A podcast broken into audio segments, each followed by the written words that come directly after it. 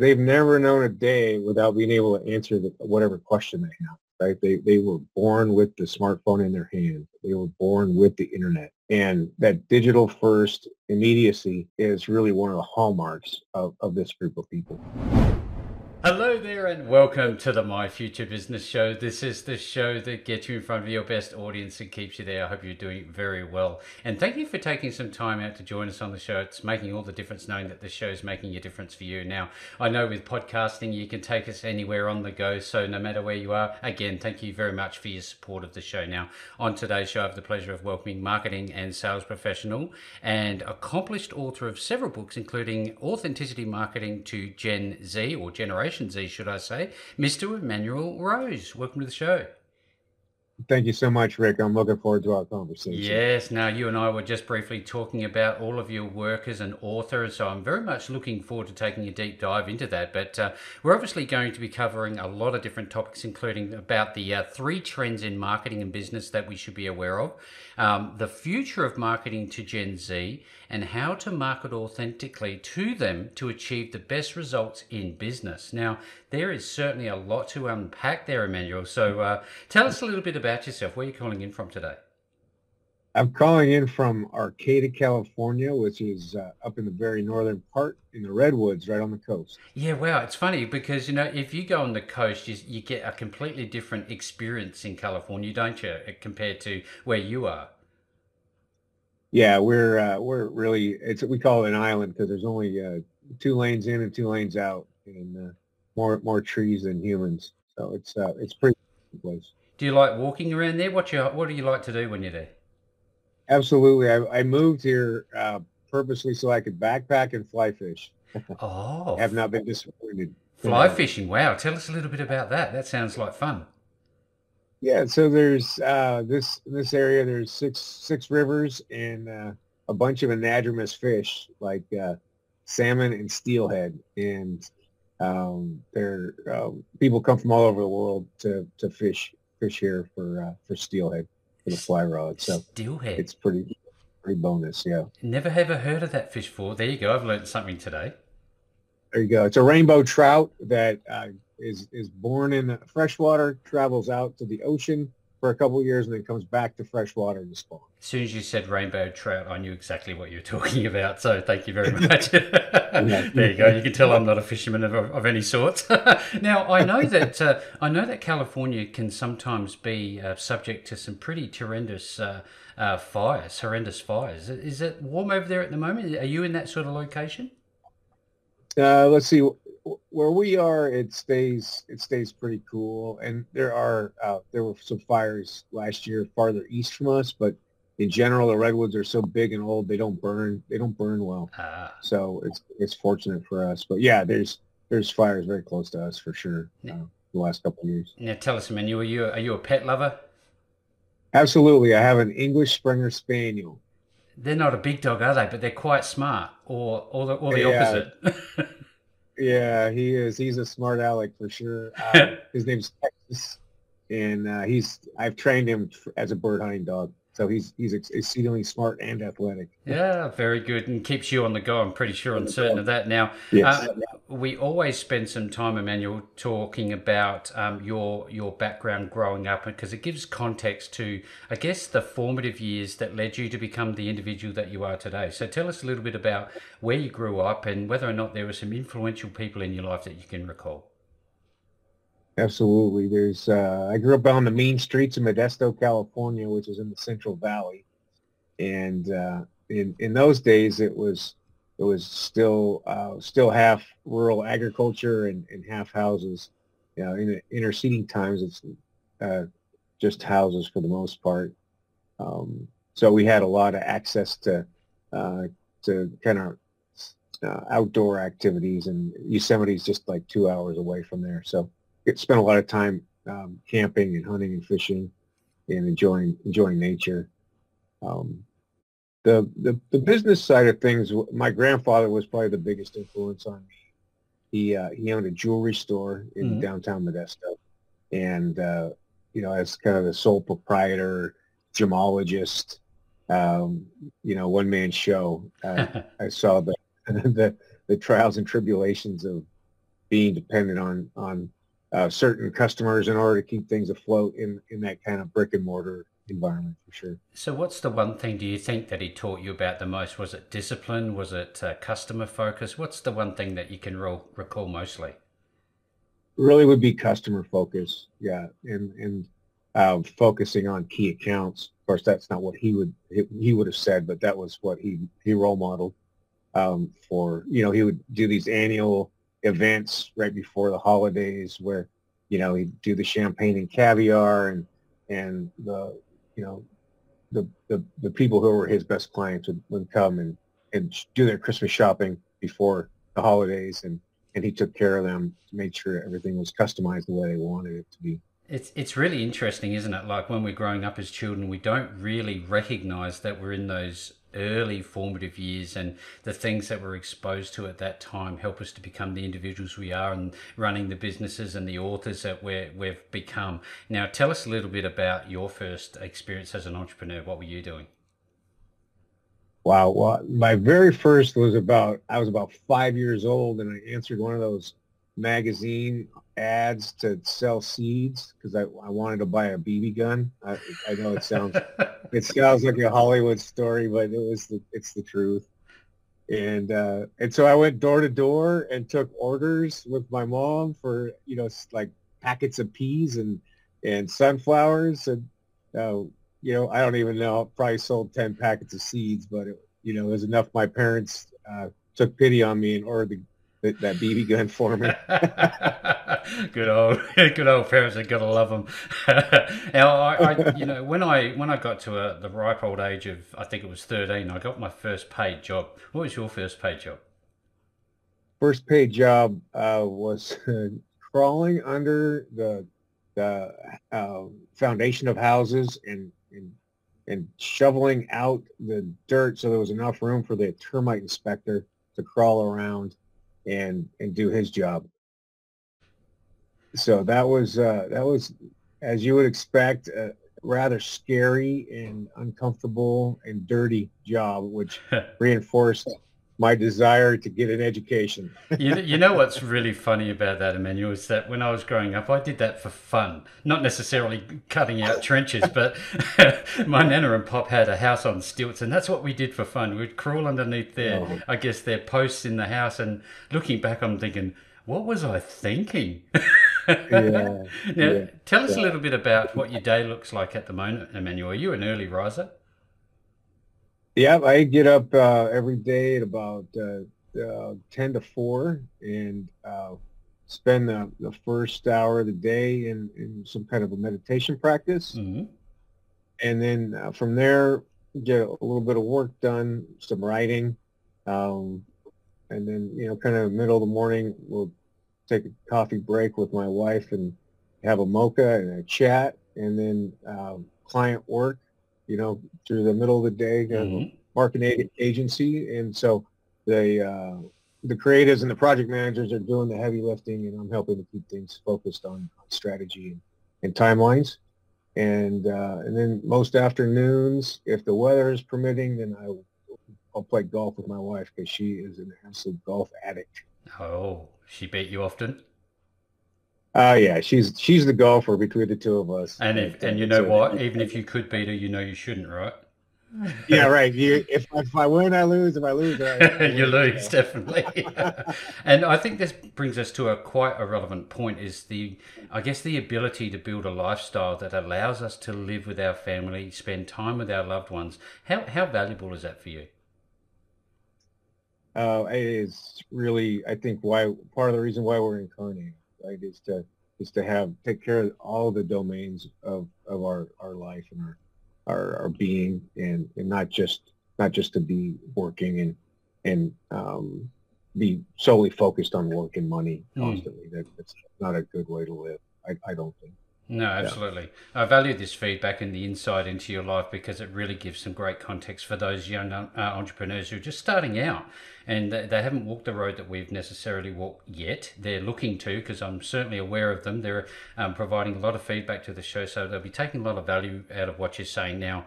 Tell me, um, it would have taken, uh, I guess, a bit of courage and certainly an element of risk starting your own business. Tell us a little bit about that. Yeah, well, I had uh, I had run through some a, a streak of of two uh, very, uh, I would say, un uh, unsatisfying jobs. One where uh, I had uh, I had built a big book of, book of business for a person, and um, and they reneged on a on a bonus that oh, I was oh, owed. Yeah. So, um, so you know these life lessons that, that was about the third time that it happened to me and uh, I can't. I, I, was naive enough to think just because I had a signed contract that that would be uh, enough to to force the, the issue. as we know, as we know, that's just part of it. Yep. Um, and then I went into another role where uh, I I just wasn't appreciated, and, and I got I actually got fired from that job, which was uh, the first time I had been fired, and uh, and I just sat down with myself and I said, well, clearly clearly I'm I'm the I'm the factor here. I must be unmanageable. So I better I better just do it myself. I absolutely love that sort of a story because I think we can only learn through our failures. And I guess if you want to call being fired a failure, you, you really took a, a lot away from that because it was I guess it was that tangential moment in, in time, wasn't it? Yeah, it was. Uh, you know, it's. I and I think that's kind of one of the themes of my life is um, in these transition times is to to sit down and take some time. You know, preferably on a rock next to a river, but even just sitting in my office and saying, "Well, what's going on? What am I trying to do? You know, in the next five years, in the next ten years, what am I, and what do I need to do today to start to facilitate that?" And uh, and just more like uh, observing and paying attention to the bigger situation to then get into the, the head down, butt up tactics of it. We seem to do a dance in our head, don't we, uh, quite a lot. Did you battle with that? What was your mindset like? And, you know, how did you get back on track when you had those days where it was like too hard? Well, I mean, it's it's scary, and and you know, the like uh, Thomas Hobbes says, life is nasty, short, and brutish, and there's those days when it just feels like everything's you know peaked against you or even against me. And uh, to just really stay focused on on the big picture. And you know first is the survival and the, the fundamental of needing to take care of myself. And then um, you know the next the next layer out as far as being cre- creative and helping people take care of their concerns uh, with my creativity yeah, thank you again for sharing. Now, I'd love to. I always do this. So I'm, I'm a big fan of movies, and I love to think about if I was a superhero, who would I be, and what would be be my one thing. What's your one thing? Do you think right now? What do you do best? Uh, I would just say like it, that Bruce Willis uh, character. I think it was in Unbreakable by M Night. Ah, yes. Uh, this kind of this uh, dogged perseverance. It's almost uh, I I sometimes I look at my situation from third party and I just go, what is wrong with that guy? Why can he not just take no? Why can't he take the hint? uh, love it, absolutely love it. Now I was um, looking over your bio, uh, your bio, Emanuel, and uh, I noticed something that really stood out for me was that your your focus on writing. Um, how important is writing for you, and is it you know the only creative source that you have? Yeah, it's a it's an interesting kind of push pull. I I would say I don't love writing, mm. but uh, it's so it's important. I think that for me to be able to get these things out that I I can't uh, express during typical day to day conversation with people. Um, so, for instance, I have a book of poetry that I'm working on that are, is based on uh, experiences I've had outdoors in wilderness, and um, I just finished this poem about the hunter's moon, and it was a, an episode that happened in last October where there was just a, a moonrise, and I'm in my hunting camp, you know, just having dinner, and and how deeply triggered almost to a tear I got hmm. from mm. from just that scene, right? So that kind of conversation doesn't come up at the golf course or or at Kinko's with somebody in line. So I think for me, it's uh, it's that cathartic uh, part of it, um, and then it helps to crystallize what again what I'm thinking. But then in terms of the business perspective and you know the the idea where I got triggered by this 68 million new humans coming into into the marketplace in the United States, and I'm mm-hmm. like, well, that seems like that's going to be a big deal at some point. I better I better figure this out. yeah, well, look, this is where we shift gears and we start talking about Generation Z, and you know, let's talk about some, I guess, some demographic, psychographic information. And you've obviously just touched on the reason why you thought it was important to start uh, uh, focusing on this generation. Tell us a little bit about them. Who are they? Uh, what age group are they, and why are they important? Yeah, so they're these these people that are under 26 years old. So they're like 13 to 26, 11 to 26 in there, um, and um, they are the the most ethnic ethnically diverse people in the United States. So they're almost half of them are mixed race, and and so that drives a lot of their uh, philosophy and ethics around diversity, equity, and inclusion. And so whatever we believe about this politically or uh, our own philosophy around it, they believe it, and it's their reality. Um, they're super ethical and committed to uh, to inclusion, and then also the the environment, and and and that drives their behavior in terms of wanting to um, interact and engage with with people and companies and brands that that mirror uh, their beliefs, just like we all do. Yes, fantastic feedback because there's certainly some, I guess, some opportunities and some challenges that come with that. Given the the fact that we currently mark, market to previous generations, what what's the one big shift that you're seeing? The biggest shift, and I see this as a challenge in my day to day work with clients, is mm-hmm is bringing the business leader, the CEO or manager, whoever that person is, in as the the primary influencer, and um, modeling it after Richard Branson or Kylie Jenner, and and, and taking the uh, the the role as influencer for the for the business, the branded products, um, so that they're the lightning rod and they're communicating um, not just the not just the business part, but then also the uh, the way that the, the company's involved in the in the communities, uh, local and, and regional, and and the environment. There seems to be a lot of rubbish out there in terms of marketing and social messaging, be it political or whatever else. They seem to be very savvy, not only technically savvy, but in they've just got the smarts. Are you noticing that? Yeah, they're they are, and that's a great observation.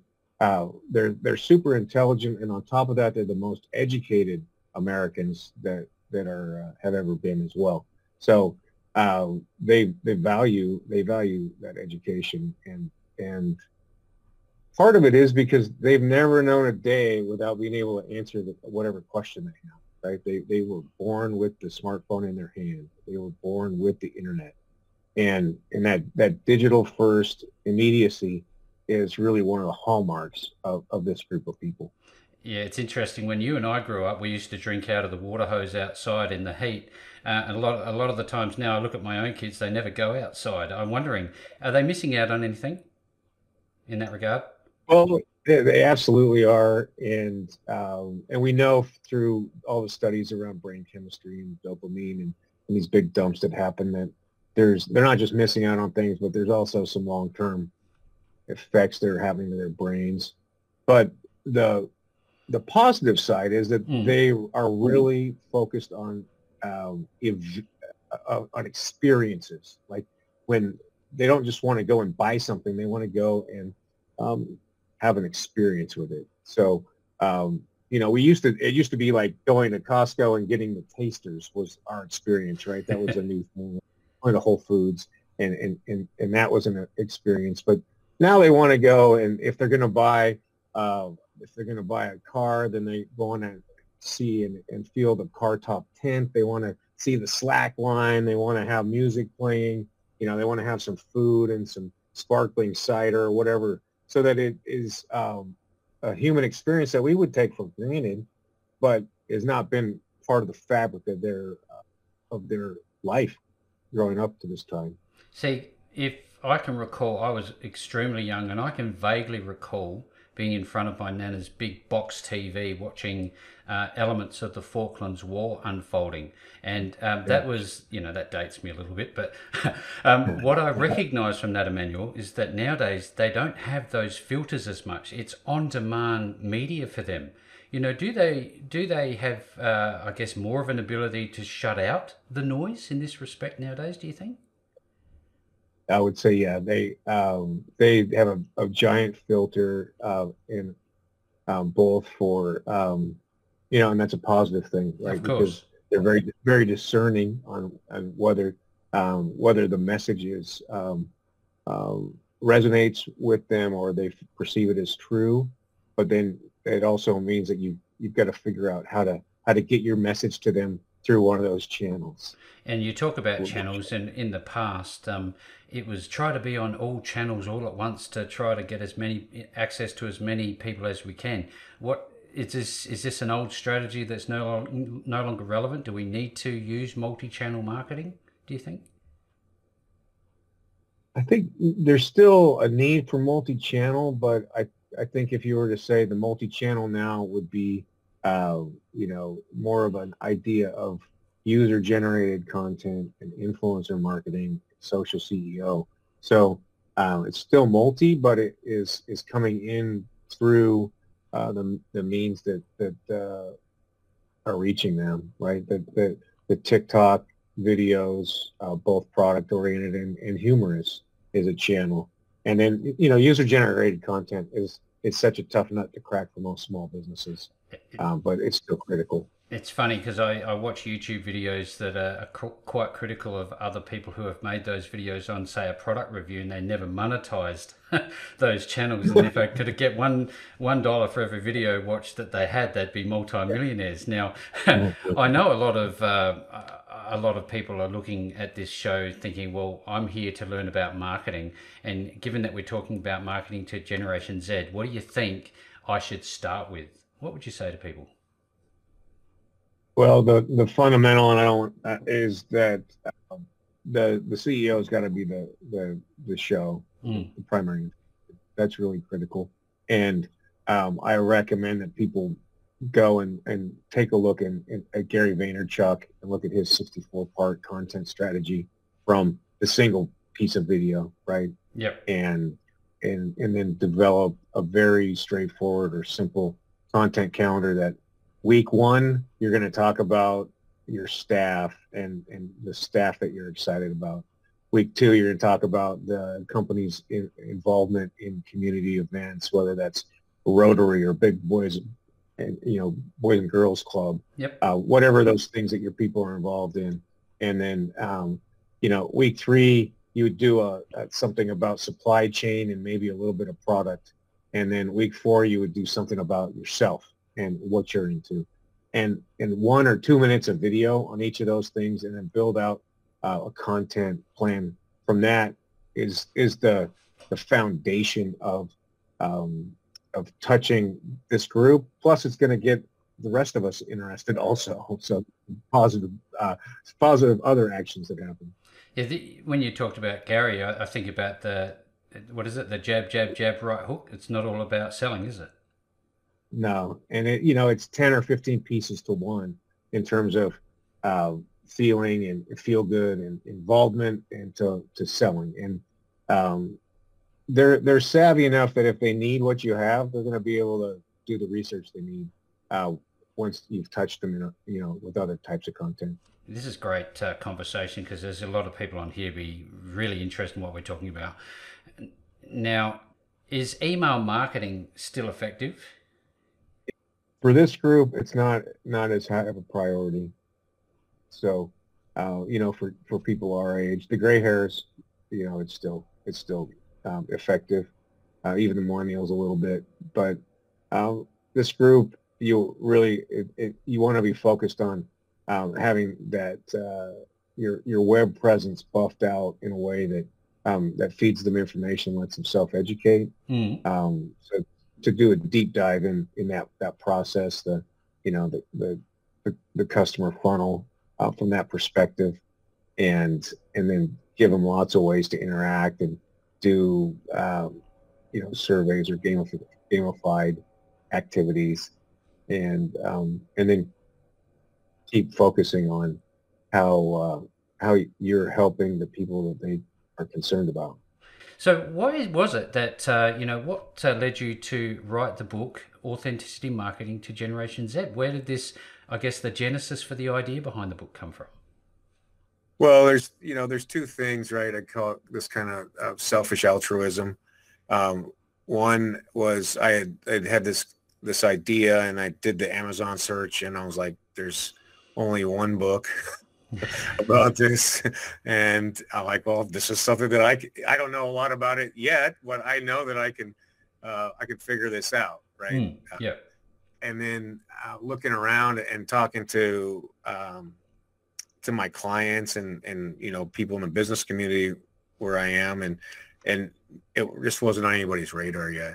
And and so those two factors said well you know here's a chance for me to um, to ride uh, ride this wave of humans through probably the rest of my career, really. Yep. Um, and so it, it, felt evergreen in that respect, and uh, in a service to my clients. One of the things that really stood off off the jumped off the page for me was how you talked about AI in other books, and I was wanting to ask you about um, you know, it's the difference between knowing what's real and, and what's not. And I wonder if um, Generation Z can really recognize it given how good AI looks like it's becoming very quickly. Tell us a little bit about your perspective on that. Wow, it is uh, it is amazing to watch the AI crank through uh, the marketing world right now, and the proliferation of tools that are coming out every day.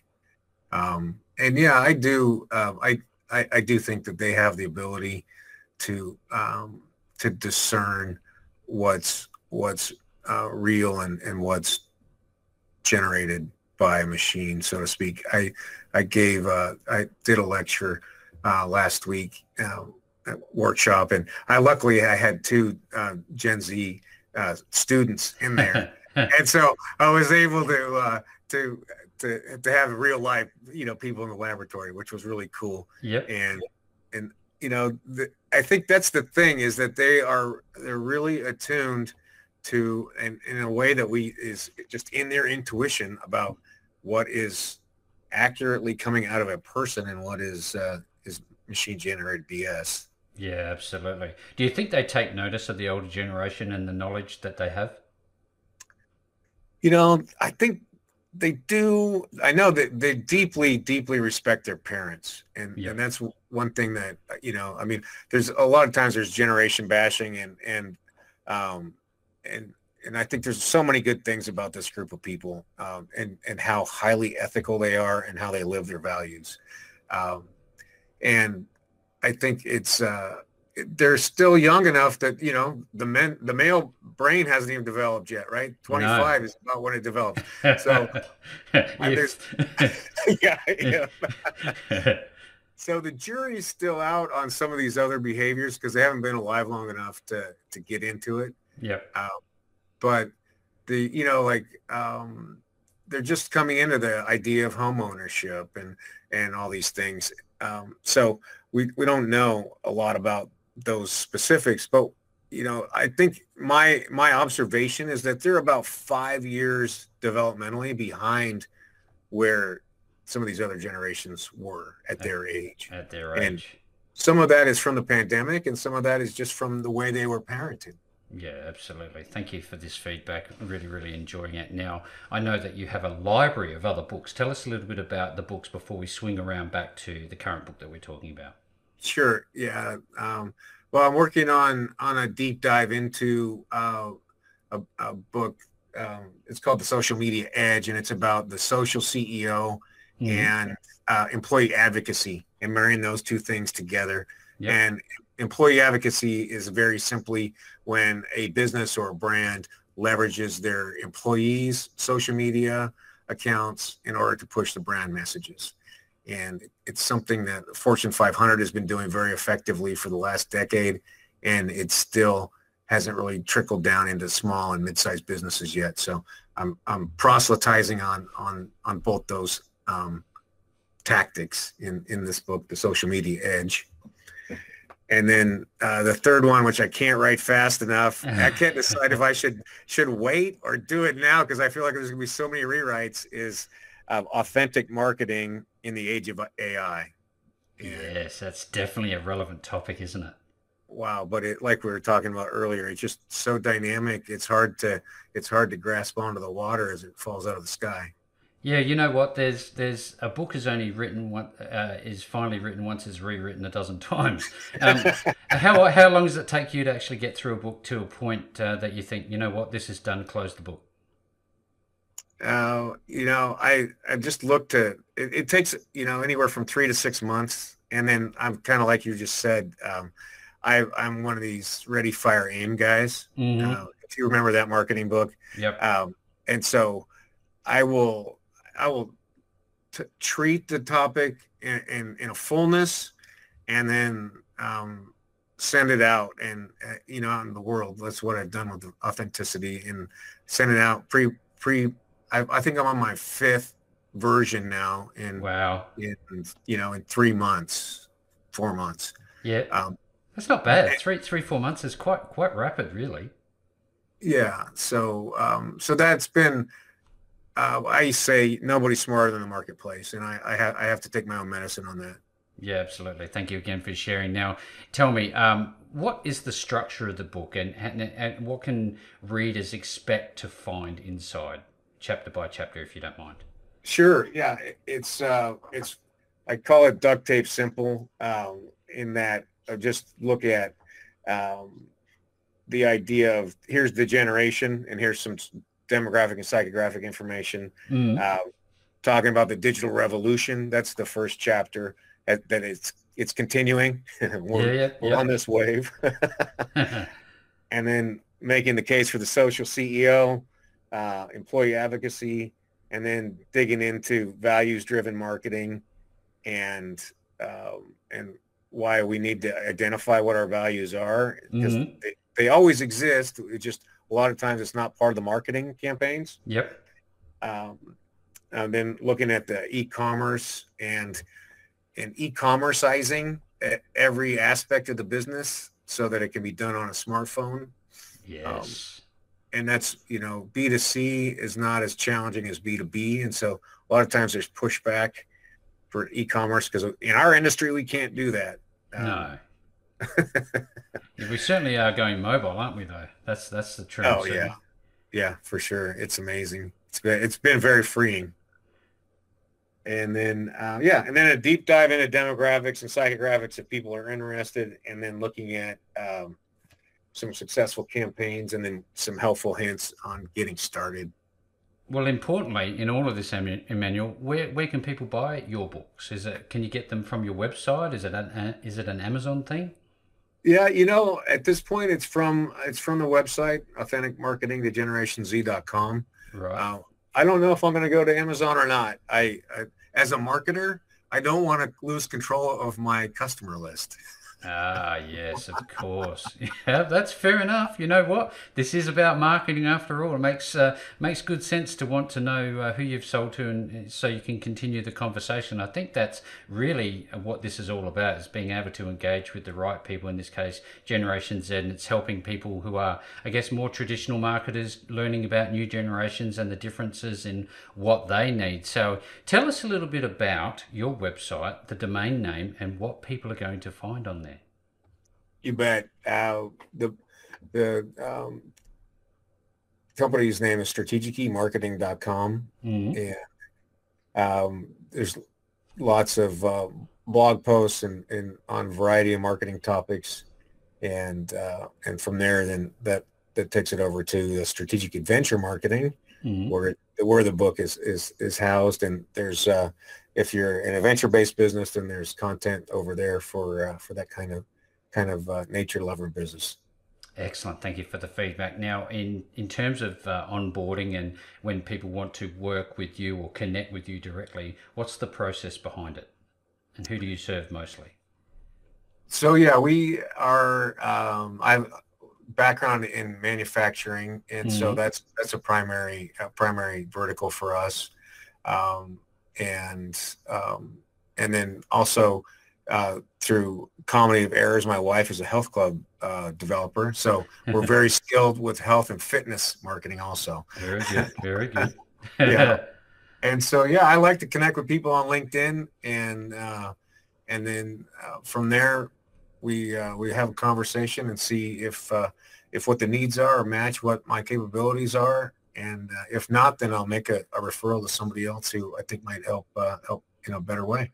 Well, that's that's really what it's all about: being able to serve others with uh, solutions that you know are going to make a difference in their, in their world. And you certainly do a wonderful job with all of your books, and it's a real credit to you, Emanuel. And um, with regard to finding the links to this particular episode back to strategic e-marketing, which is strategic with an e marketing.com. I'll be making sure that the link is avail- available below this post.